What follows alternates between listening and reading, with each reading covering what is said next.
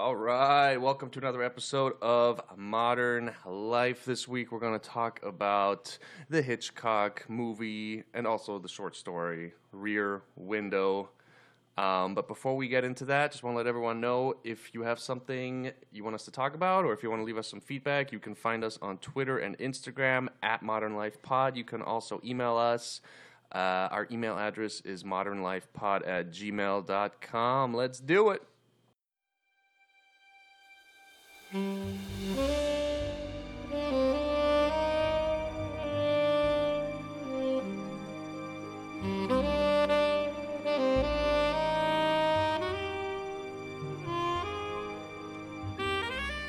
All right. I am here today with my sister Tabby and my lovely girlfriend Stacy. How are you guys?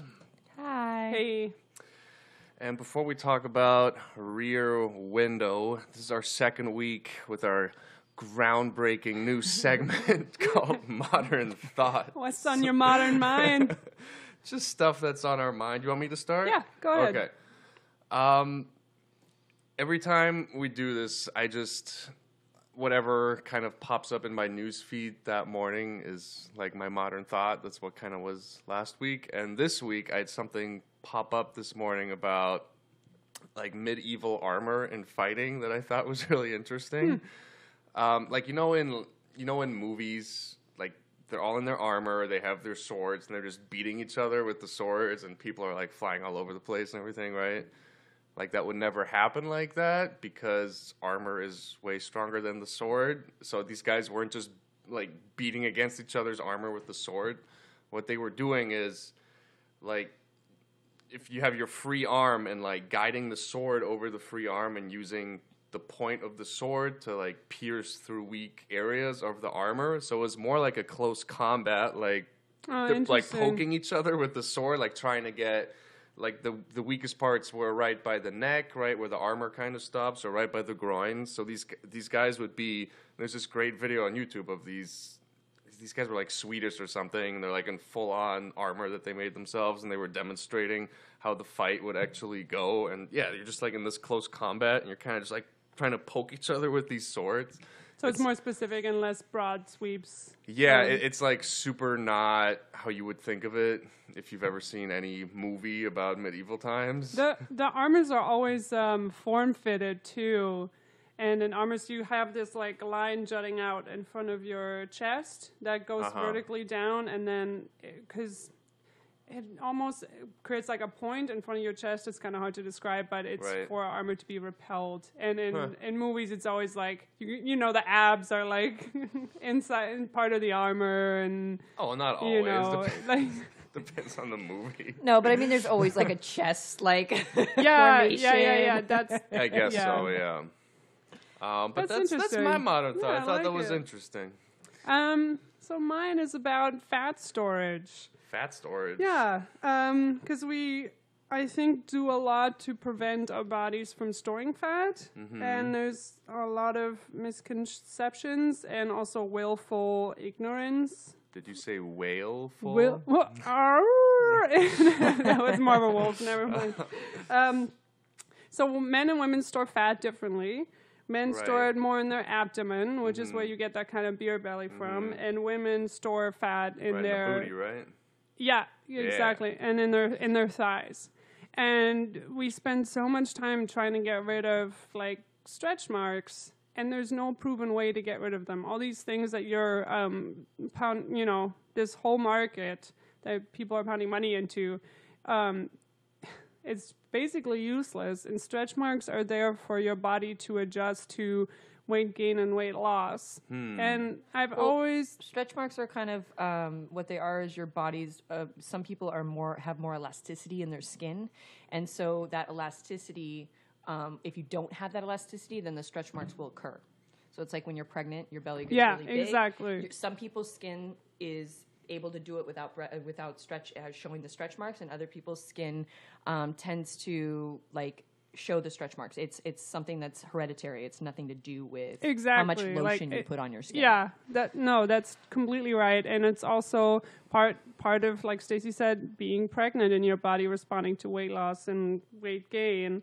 And then going back to the men's side, because for your abs to show and for you not to have that little bit of fat storage in your belly, you have to have about 6 to 9% body fat.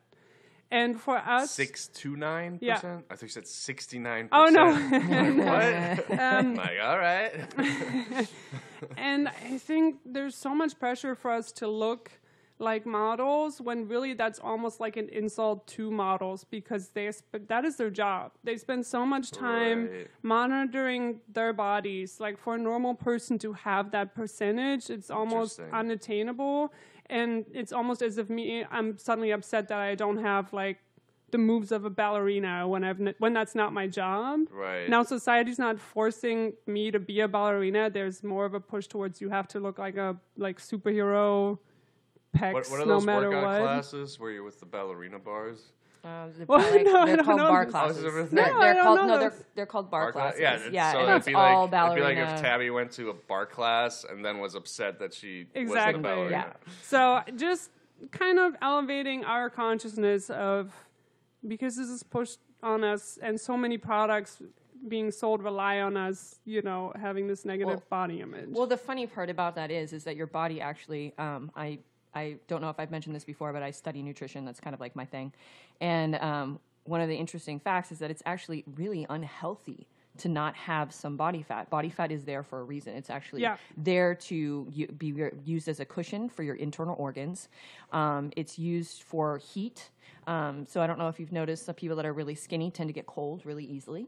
And that's actually really unhealthy for your body. Your body needs to maintain a 98.6 degree temperature inside, and if that doesn't have that temperature, it's your body can't function. Like, the whole point of it is to maintain that internal temperature, basically. So it's quite interesting that there is such a pull to, like, have 0% body fat, when it's really, in a nutrition standpoint, it's great to work out.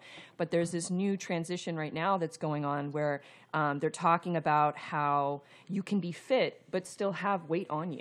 It's like, it's always been this thing where, like, oh, you have to be really skinny to have, like, heart health. And it's, like, completely a falsehood. It doesn't matter how much weight you have. It matters how much exercise you do and what you put into your body. Because some people are naturally going to be a little bit more cushioned than other people.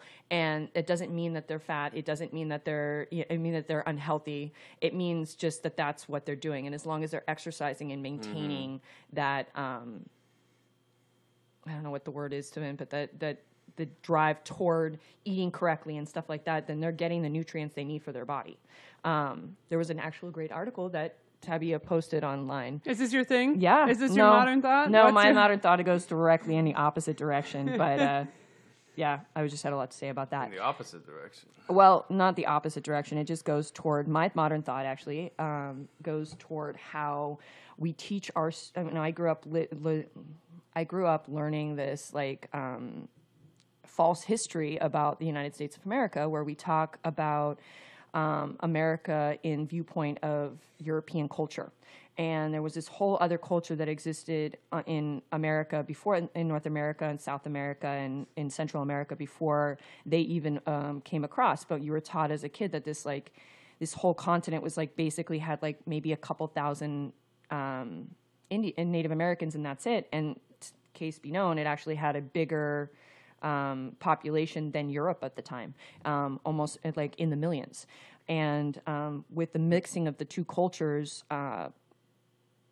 like, plague occurred, and, like, all kinds of disease is what really wiped out a lot of the Native Americans. But that was caused by this need for, Europeans to come over and basically conquer in any way that they could. This is completely obliviated in all of our culture that we teach our children, all of our history we teach our children. And I think that it's interesting and nice to see that it's starting to be told, but I think it's sad that we're still not introducing it to an younger age. Right, but, like, the kids don't get school off anymore for Columbus Day. Like, it's all kind of... There's changes occurring, but it's a really small... I mean, yes, in California, we actually call Columbus Day Indigenous Day now, but... Indigenous? Indigenous. But in a lot of states, they still don't. It's not widespread in the United States, and it's still not taught. And they still have the kids do missionary assignments in... I don't know what that is. Okay, so in 4th grade, you have this big project where you have to make a missionary and learn all about a Spanish missionary, because it is a huge part of, you know, California culture, but they don't really talk about it in the sense of like what missionaries really did, which was basically it was a slave. It was a slave place. It was a place where you were forced to change your culture, change your religion. It was a place that you were forced to work 10 to 12 hours a day. You weren't allowed to practice any of your cultural background in any way, shape, or form. And there was abuse that went on, rape. I mean, all kinds of crazy stuff. And this stuff is just completely left out. So I thought that was interesting. Yeah. And that's my depressing fact. No, I want to... Quick question about the body fat. So what is a healthy body fat to have? I think it just depends, it varies upon your body type and like on your person. Okay. And then also women usually have more fat and the body can deal with that fat in a better way. Mm-hmm. Men are more susceptible to kinds of diseases related with being overweight because their bodies don't need fat for children. So that's why men usually have more problems with it than women do. Yeah. Well, I don't know. Well, all right. Fun fact time's over. Hey, was this your first Hitchcock movie that you've ever seen? No. Okay. I've seen Hitchcock movie before. Okay. I saw, oh God, what did I see? No, I've seen a couple of them. Okay. Yeah, I'm not that ignorant. Jeez. No, my brother the other day went, hey, what's that movie they show at the Oscars with the guy running from the plane? And I was like, you mean Cary Grant? I just couldn't think of the title or the actor. That one guy. No, but we're talking about how, like, every award ceremony, they always have, you know, the montage of Hollywood, and it's always the same. It's like... Cary Grant running away from the plane, and like Kane, the Elephant Man. Forrest Gump. I'm a human being. Forrest Gump on the bench. It's like always the same. Like, let's celebrate movies, and it's just always the same. 5 movies. Yeah, always the same. Oh, it's like Brad Pitt, Benjamin Button flexing in the mirror. It's like all these trademark movie moments. It's always the same crap. Anyways. So this movie was based on a short story, which I had no idea. So I went ahead and read the short story. How old is the short story? It's pretty old because I didn't have to pay for it either, so I'm not sure if it's in... So the movie was made in 54? In the 50s. I think I want to say it's 54, 56, something like that. But 54, yeah. 54, but the short story is way older, right? I think I honestly don't remember it, but the short story is called It Had to Be Murder. Right. And I think this is definitely one of those instances where the movie is better than the book. That's a little unfair because it is Alfred Hitchcock turning a short story into a movie. I mean, so of course, can we call a short story a book? I don't know. It just, the writing didn't blow me away, and then it made mysteries out of things that I didn't think had to be mysteries. Like you find out at the end of the story that he is in a cast the whole time. It just says he's immobilized, and I'm like, why wasn't that said at the beginning? Right. Like, why is this something that's silly. Like a? They also secret? Didn't they also change the he changed the person that came to see them. Like there was no love story in the original thing, and there was no the person that came to see him was male, right, instead of female. The his helper. Yeah. Like the nurse character. He doesn't really have a nurse in the story. It's more of like his assistant from work, kind of. And then there's just him and the other window. You don't have that kind of panorama of all these other stories going on these other windows that tie into the main story. So it's just the main story in the short story? Yeah. Does anyone want to do a really quick? Did we do a preview of what the movie is? Yeah, just go ahead. Absolutely. No, I think you should do it. You're always better at these than I am. So Jimmy Stewart is in a wheelchair. He took a really amazing photo, and his camera got destroyed. That photo is amazing of him on the racetrack. I was going to say, so he would be dead. He's a photojournalist. Yeah. I wasn't sure exactly if, I figured as much because you see the racetrack photo and the broken camera, that's how he got injured, but I wasn't entirely sure. There's a whole phone conversation about it where he's talking to his guy and says that he took the picture that was of the year. Yeah. No, I don't remember. So he doesn't have Wi-Fi, so all he can do is look out the window. He doesn't have Netflix.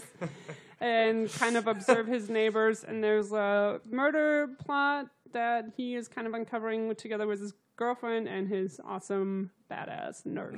She's and also his favorite detective friend. Yeah. And there's all these other stories being observed and courtyard of the... You don't go anywhere else. This is the set. This is where the whole movie takes place. So I was reading up on the movie after we watched it, and I felt like such an idiot. I didn't realize... The camera never leaves his apartment. Oh, never. I actually wrote this down because I didn't notice it when I watched it before. There's only one shot where that doesn't happen, and it almost feels like a mistake. To me, it is a mistake. One is that? It's when the dog dies and Miss Torso is crying, and it's a close-up of her from the side, like, crying. Oh, is it? Yeah, and it's not out of the... It feels really bizarre because it doesn't... fit into the theme of everything's being seen out of the one viewpoint. I didn't even notice that. But that was the only time that happens. Right. And another fun fact, when I was kind of researching the movie afterwards, so that whole set, that entire apartment building courtyard, completely built from scratch on the Paramount lot. Yeah, it was an unprecedented, modern day would be like over $700,000, which was like unheard of at the time to make a set for that much money. But, I mean, this is also Hitchcock we're talking about, so he got his way. Yeah, the set cost at the time $9,000 to design and $72,000 to actually be made, which is pretty incredible. But the detail in the set was what made the movie. Like, the fact that you could see the street and see, like...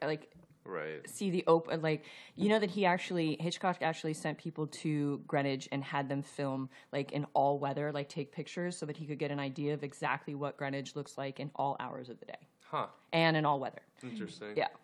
I just think the attention to detail is what makes the movie, and I think that's one of Hitchcock's, like, brilliance in most of his movies. It's just he pays such close attention to, like, everything. Even to, like, there's a picture in the background of Stewart... in I think fighter jets, and it's an actual picture of him when he was in the military that he got blown up for the screen, nice, which was really cool. And everything down to like the kids playing in the background in the water to show how hot it was. You know what I mean? Like in the water, the street. Let's talk about the background noises for a little bit. I love that. So authentic. Yes. It really feels like you're there. And actually, even though the movie has an amazing score, the title sequence and the last song and the song "Lisa," which is the song that the pianist is working on. That's kind of basically it. Everything else is just background noises. There's not like a soundtrack accompanying, Which you don't usually like when it's the same song used over and over again, but you don't mind it with this movie. No, because it's not used over and over and over again. It's only used at points where it matters, and the rest is just not silence, but, the kids playing or the birds chirping or the... This movie is actually referred to as a diegetic, which means that all the music and speech and other sounds all come from within the movie. Yeah. I thought was really interesting. And then the only time that they have any other thing is like in the beginning, first three shots. Yeah. I just love it's like every time you hear the piano, I just knew in the back of my head, like, oh, the guy's playing there by the window. Or practicing like scales. And it really like makes that whole world come to life because you always know there's like stuff going on in the background, right? There's this whole other world out there.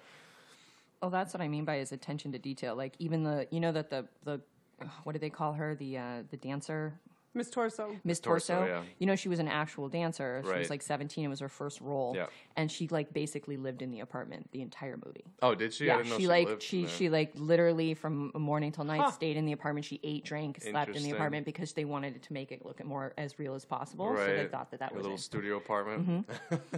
And like another fun fact is like, the scene with the mattress. Yeah. And the couple that always were sleeping on the balcony. Mm-hmm. To like show how hot it was.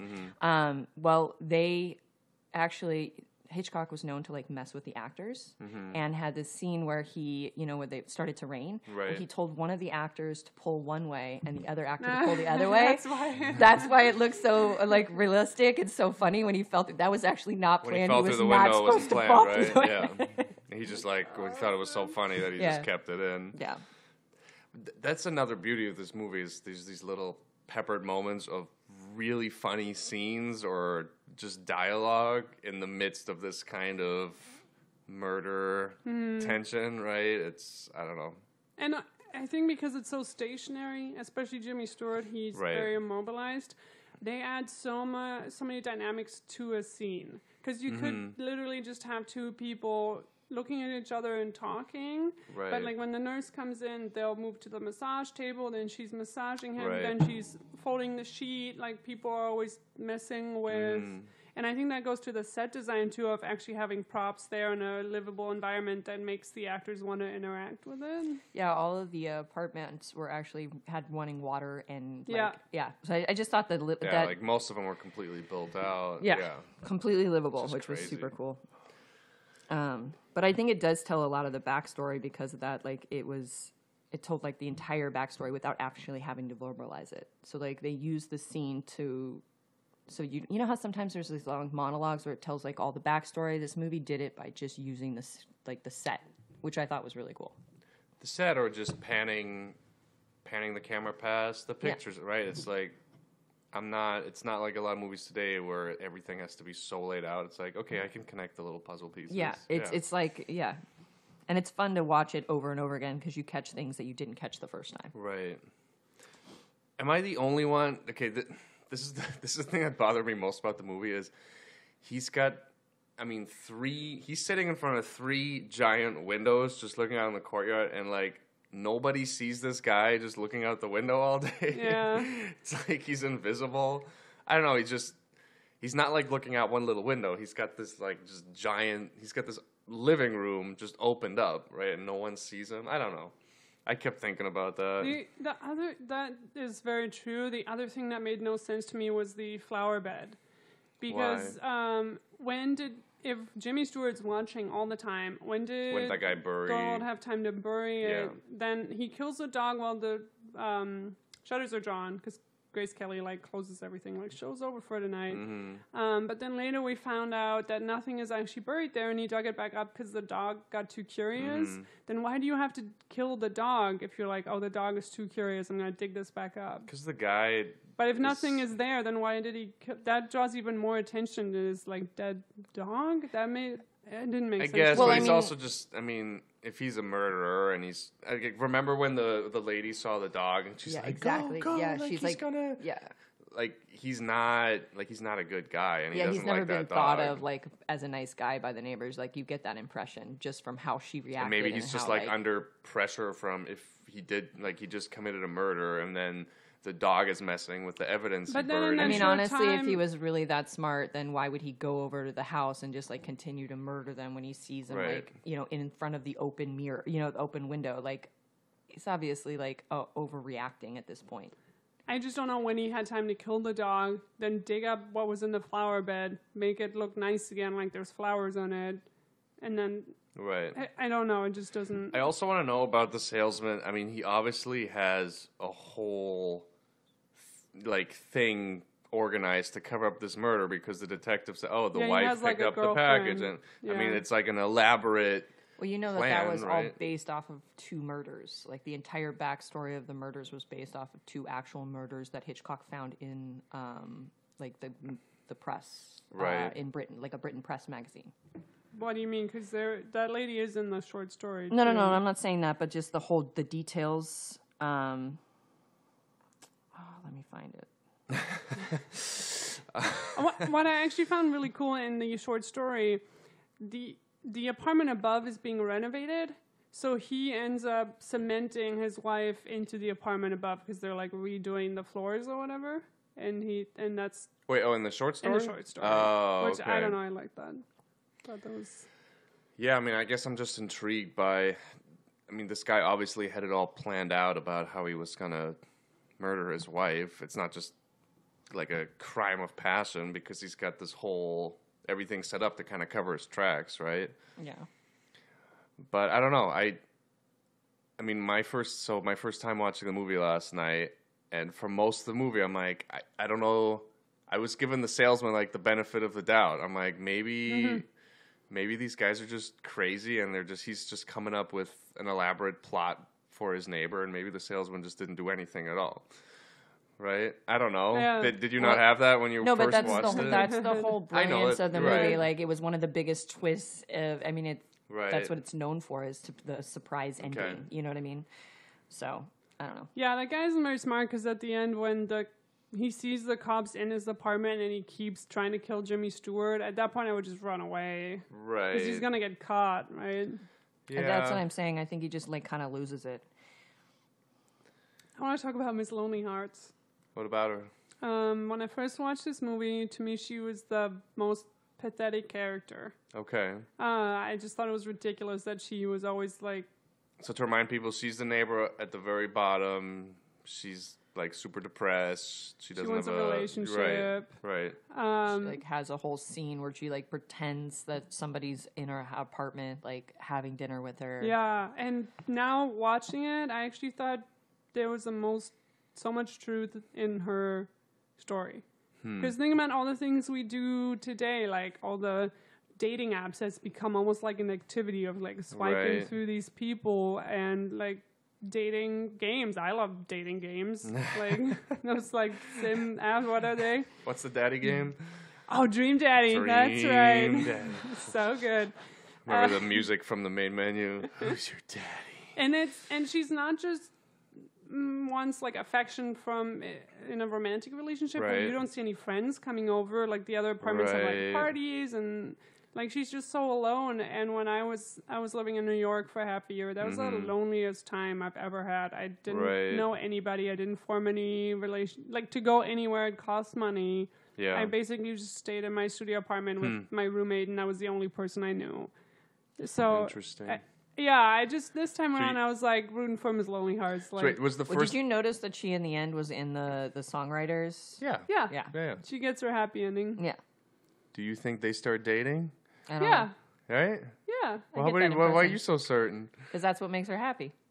No, what makes her happy is, like, the music, right? You don't know that they're going to start dating? Oh, that's how I saw it. That's how I saw it, too. I do want to talk about that song, though, because...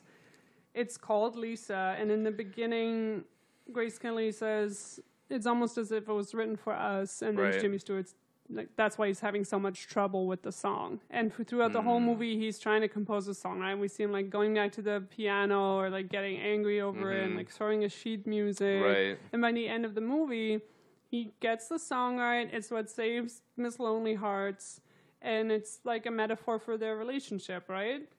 Like, it was always in discord, and now... Sure. And as the song is playing, you see Grace Kelly on the bed, and it's the first time we see her wearing flats. So that also signifies a change, and wearing pants. She's wearing, like, pants. Her whole outfit is, like, much more, like... Yeah.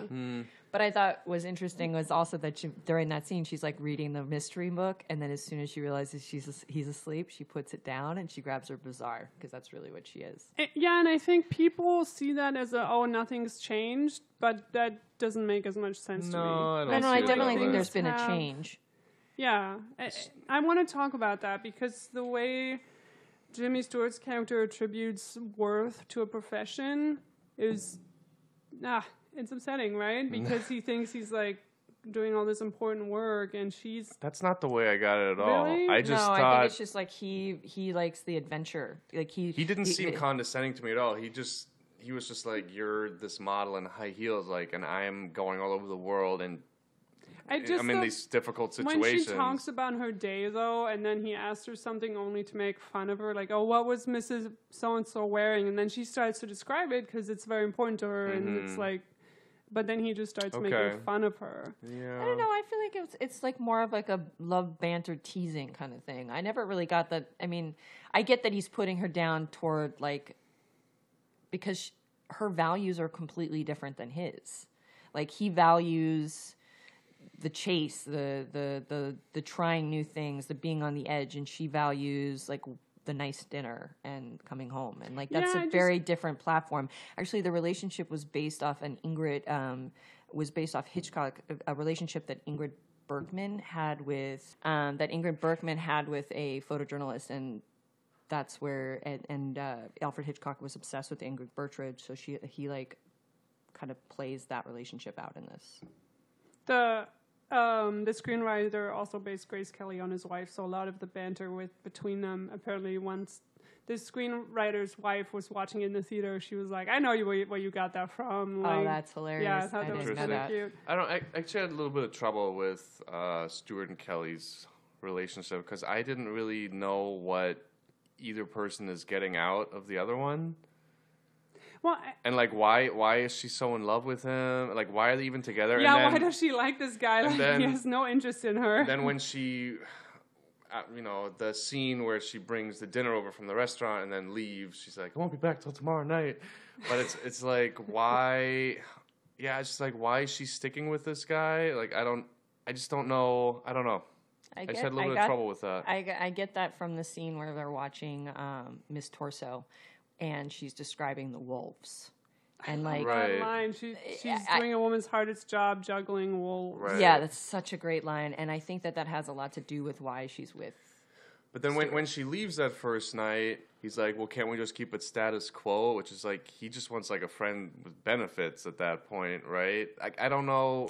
I think that has to do with like the whole like male giving up, like his like this whole thing is just his fear of commitment and like. Having to settle down and like not be what he is right now. But I don't really know what they're fighting about because, okay, so I don't know if this is true, but if they get married, she automatically quits her job, right? And then they're fighting over would she come with him or would he stay and open up a studio and she gets to stay in New York? Oh, because they're different cities? I don't know what that's the... I am honestly asking because I don't know what they're fighting about. Because they both seem like very like... people who are very good at their jobs and want to continue doing that, and why would she have to come with... Why would the, you know, magazine pay for her to come with him right. to go on these trips? Like, I feel that's like it has I'm to do with the era that the movie was made in. I think now it wouldn't be a big deal at all, but back right? then it was like you, when you got married, you quit and you stayed home just, and... Is he on the road that much that he's just she never would have like to come with him? No, it's just like she obviously wants... a husband and probably a family, and if he's on the road 300 days a year, like it's just not. I guess I just didn't see her like that because she was such a career woman, and she was so right. Like they seemed like these very like modern, new age people who were both. So I don't exactly know what the conflict was, but I don't know. Yeah, maybe she just had to quit her job. That's just what would have happened. But I want to talk about her, what you said earlier, of him not showing any interest in her sexually whatsoever. Like, she's always the one initiating everything. Right. Is Jimmy Stewart an asexual queer icon? Good Lord. I don't know. He's just so obsessed with this... whatever's happening in the courtyard, but it is weird. But even before that, Stella says, you have a hormone deficiency, and Jimmy Stewart has a line that says, people have different emotional levels, and like he just seems like this very... You know, he's way older than her, isn't he? There's a 20-year difference between them. Maybe just, you know, his sex drive is just... I don't really necessarily get that. I think that he's just... I don't know. I mean, he definitely was awed. Like his mouth dropped open when she walked out of the out of the bedroom, and like her like little getup. Like he was entranced. I think it's just his own personal dilemma with their relationship at that moment. But like, is she obsessed by like his bad boy image? He's like traveling all around the world. Like, what does she see in this guy? Like, I feel like that never gets answered. He's a fixer-upper. She needs a project. It's like a poor man's Indiana Jones. He's traveling all over the place. Like, is she intrigued by that? And, like, does she... I don't know. I mean, when they're just talking, they definitely have, like, banter back and forth. There's chemistry. Right. I don't know. I like the whole, like, Miss Torso scene where they, like, show the guy that she's actually interested in afterwards, and he's, like, 2 inches shorter than her and looks like the guy from Ghostbusters. Oh, my God, like, yes. Brilliant. I don't know. I guess it's just the opposites attract kind of thing. I feel like Hitchcock plays off that a little bit. I love how all the stories play out. You're really invested in like all the different apartments and what's going on in them. The only one I wasn't that invested in is that the new couple on the side. Oh, really? I'm like, I don't really know what's going on there. Like, they were having sex the whole time. I get that. Okay, no. Well, did you get that they also like? I guess he lost his job and he didn't tell her before the marriage. Oh, I see. Did you like miss that scene? No, I didn't hear that. Yeah, it was like a brief thing in the background, and you see them fighting for the first time. Oh, okay. Okay, I want to talk about his detective friend because, okay, So here's what happens, right? He calls over his detective friend, Doyle, on the guy's day off. The guy goes on this crazy goose chase. He gets all this information about his neighbor. He goes on all these leads. He talks to all these witnesses, like, oh, they saw the wife leave and all of this. And then when they're in the apartment, he's like, and he's telling them there isn't really anything going on here based off all this information I've gathered. They just, like, shun him and treat him like, this guy's just been, like, working for free on this stupid hunch on his neighbor. Like, I thought that was really strange. Like, well, you're not seeing things the way we are, so get out of this apartment. You know in the I mean? Book, they actually go in and search the apartment without a search warrant. They wait for the guy to leave. So I appreciated that in the movie, the guy's like, no, this is against the law. I just thought that was a really strange dynamic. Like, this guy's just been working for free on this hunch. I don't know. I think it kind of plays out with their entire... I feel like it plays out with their entire relationship. Like, their banter back and forth is them putting each other down. And, like, the moment they enter to the moment they leave. Like, I feel like that's just kind of how they are. Just how they... Yeah, like, they just communicate. That's how his relationship with his friend is. You know, like... I don't know. I have no people that are like that, where their entire relationship is just like bantering back and forth, putting each other down. But when it comes to it, they like both have each other's back. But at the end, he's what do you say? Next time you need something, pick someone from the Yellow Pages, something like that. Yeah, but he's still like, I still think it's part of the banter. Really? Yeah. Okay. Like I get it because again, he calls later and it tells him like you need to come over, and he instantly comes. Like it's just their banter. Yes. Yeah, no, that guy had a rough. I was totally week. Team Doyle. It was a bunch of crap. And this guy went above and beyond for his friend, like chasing down multiple leads and information. You know, I just want to talk about his suit really quickly because the jacket is very long, and then the pants are pretty wide, and it's a very specific, time period in fashion. Right, and I just thought it was. Interesting. I don't know if that would fly these days. Well, I know you want to talk about Kelly's dresses and outfits. Okay. Come on. What's your favorite? I like the first one she walks in with. That's the classic one. Just this wavy dress, and it's got the white. Well, it's got these little black designs on the top of the dress. I like the black one that she wore the second day. I love that dress. Oh, that with the pleats. So beautiful. Yeah, that first one I actually looked into getting a replica of it, but it was like $300 on Etsy. So the costume designer, her name is Edith Head. Mm-hmm. She holds the record for a woman with the most Oscars. She has 8 wins and 35 nominations. No way. Yeah. That's impressive. All for costume design? For costume design, I've never heard of her. And she would be loaned out all the time because, especially female actresses, only wanted to work with her. Crazy. Because she made it a collaboration as opposed to a lot of the male costume designers are like, this is what you're going to wear. Right. And she would always, people would just fall in love with her because she would just work with them so closely. The costumes in this are just phenomenal. Oh, they're amazing. Yeah, everyone looked fabulous. I love when the salesman realizes someone's watching him, and then he finally looks into the lens. I'm waiting for that. Like I know the guy's eventually going to look right at Kelly's character, right? It's so satisfying when he finally looks over, and it's so creepy. You're in the zoomed-in lens, like the rim, the edge of the screen are blacked out, and you're looking through the lens, and he just looks right at him. You're like, oh no!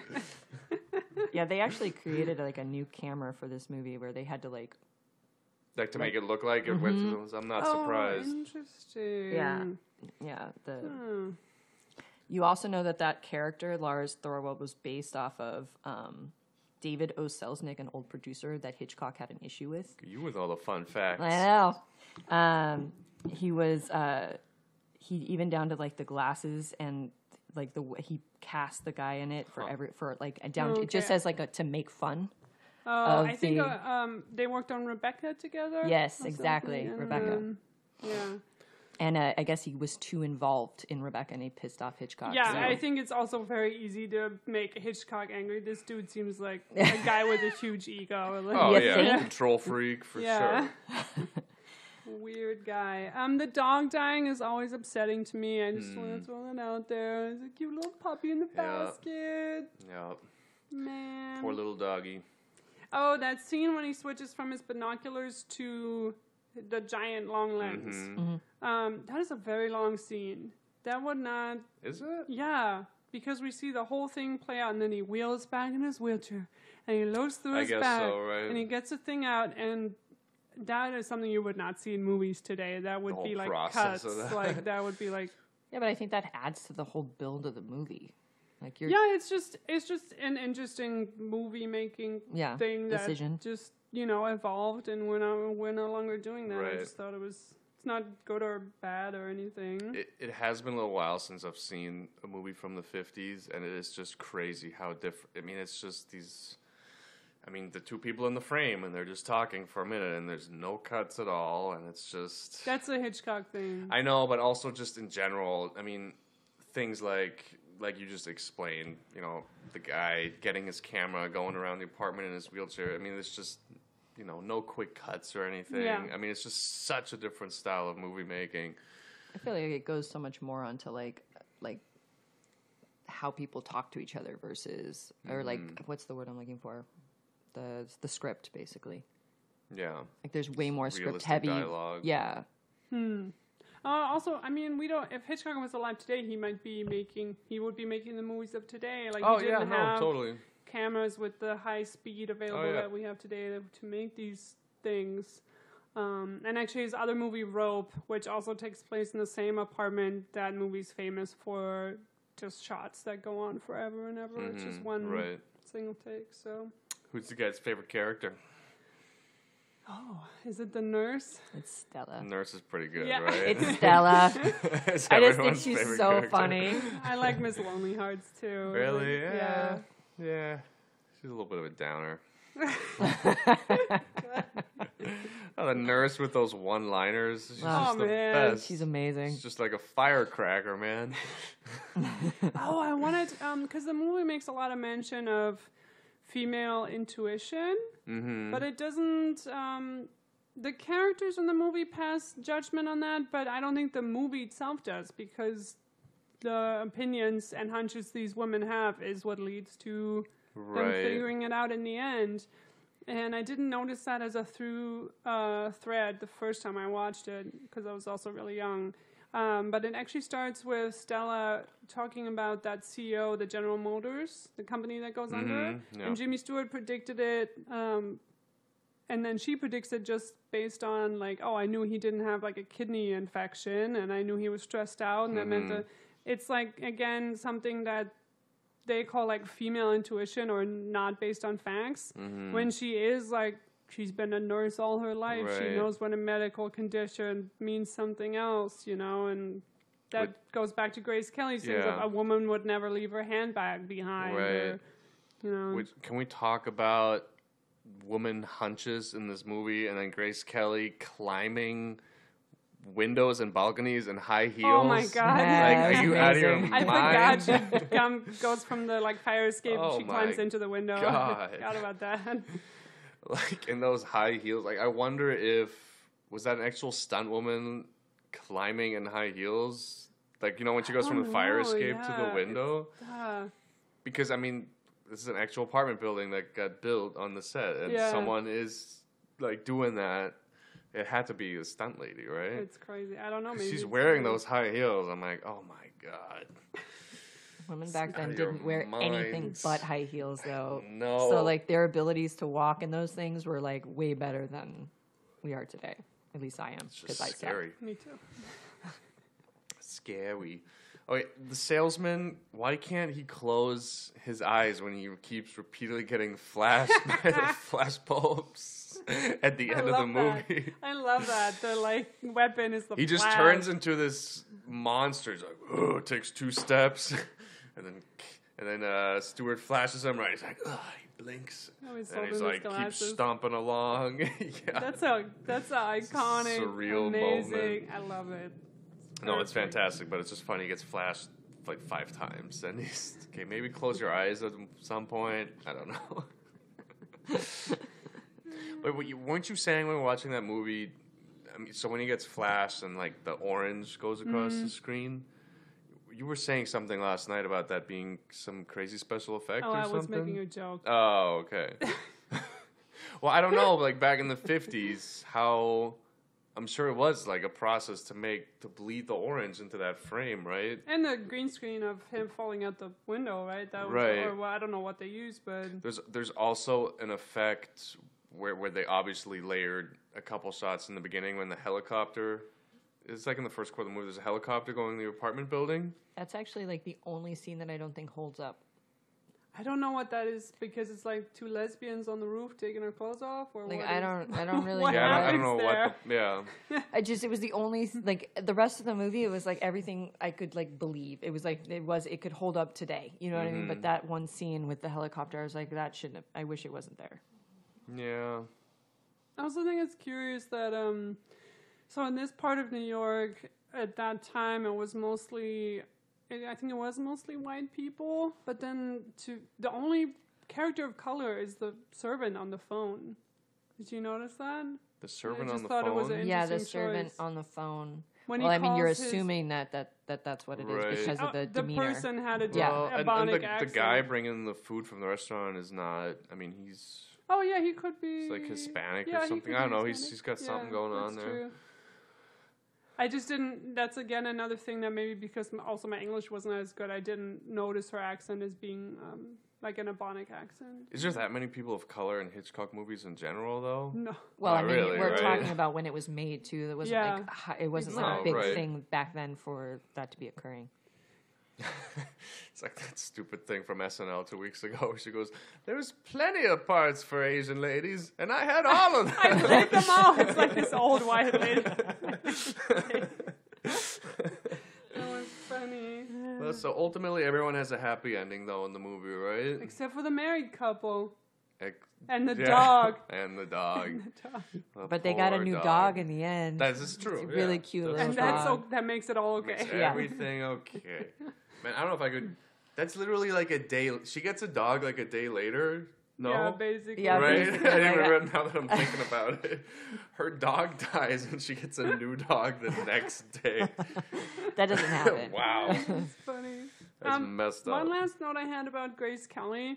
Her movements are so graceful and fluid and almost like dance-like. Right. And it's like floating across. And I actually, I love her demeanor and I love her, just the presence she has. Mm-hmm. I don't know if I would call her like an amazing actress. I just can see how she went from this to then being like literally a princess. You know? Right. Well, I mean, supposedly she was like, I mean, she had kind of a reputation, but she was like a huge flirt. And she... didn't Stewart's wife was always Stewart White was on the set the entire time because he was, like, so scared because she had, like... But she was also had a reputation of being, like, one of the nicest people you'll ever meet. Like, super sweet and just, like, very genteel, and everybody thought she was, like, beautiful. Because the interview with the screenwriter that I was watching said when he found out that he was writing for Grace Kelly, he was like, I thought she was kind of stiff in, like, other movies, but I feel like we brought out all her best aspects in this movie. So I don't... Yeah, just the way she projects herself, like, you can see, like... doing well in like a royal for role, sure. She's got that air about her. But yeah, I mean, we all love the movie, right? 10 out of 10. Oh, show. It's funny. It's one of these movies when you Google it and all the reviews come up. I mean, it's like Rotten Tomatoes, 100%. Roger Ebert, 4 out of 4. I mean, it's just. Well, it's like number 48 on the list of all time best movies. Yeah, I'm glad you made me watch it. I should be watching more older movies. I know a lot of podcasts do Rear Window, so we're not very original.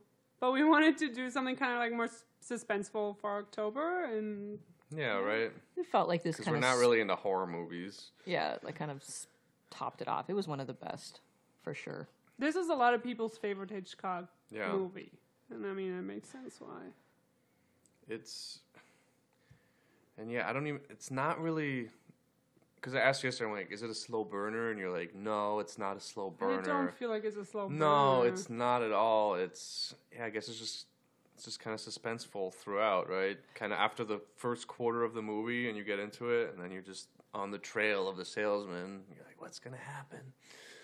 I just wanted to mention one of my favorite lines by Stella, which is like when they're talking about the flower bed, and she's like, only way he could have buried her in there is standing up. It just kills me. And when she's like describing sewing up the body while he's trying to eat breakfast. Yeah. That was like... funny, but on the other hand, I was like, this guy's bragging about like eating fish heads. Like monkey brains and stuff. So but it's like, really, is he gonna like? That's gonna ruin his appetite. Yeah, that's but I don't know. I think Jimmy Stewart's timing on everything is so well done. Like his facial expressions make me laugh. Like when he's like itching himself. Movie. Yeah, that's maybe my favorite parts of it's the like movie. These long scenes where he like. Most of the time would have just been cut out, but like because of the way he does it, it makes it one of the funniest scenes in the movie. Just the satisfaction on his face when he finally gets the itch is amazing. Yeah. Amazing. Any final thoughts on the movie? I liked the lamps in the apartment. The three lamps. Yeah. Oh, those were nice. Boop, boop, boop. Turning on all the three lamps. Well, she actually has to turn on each lamp. You know, in movies, when somebody walks into a room, turns on the switch. Everything turns on. Every single light in the house turns on. It all... Because there's usually only one outlet connected to the switch, if you have that, right? Yeah. So everyone in movies, they all link that one outlet together with extension cords. I also... I think the thing... Just cinematically, the thing that most stood out to me is when he points out that the salesman didn't come to the window, and then it shows the salesman's dark apartment and just the red cigarette light glowing in the dark. Remember that? Creepy. I think that might be my favorite cinematic. I love that. They took that straight from the short story and it worked really well. Yeah. That's the moment where you're like, okay, this guy's kind of. That's for me when I was like on the fence the whole time, and then it just shows him sitting in the dark smoking that cigarette. I'm like, oh, okay, there's something not right about this guy. Also, just looks really cool. He's definitely cool. So it makes me want to light up and smoke.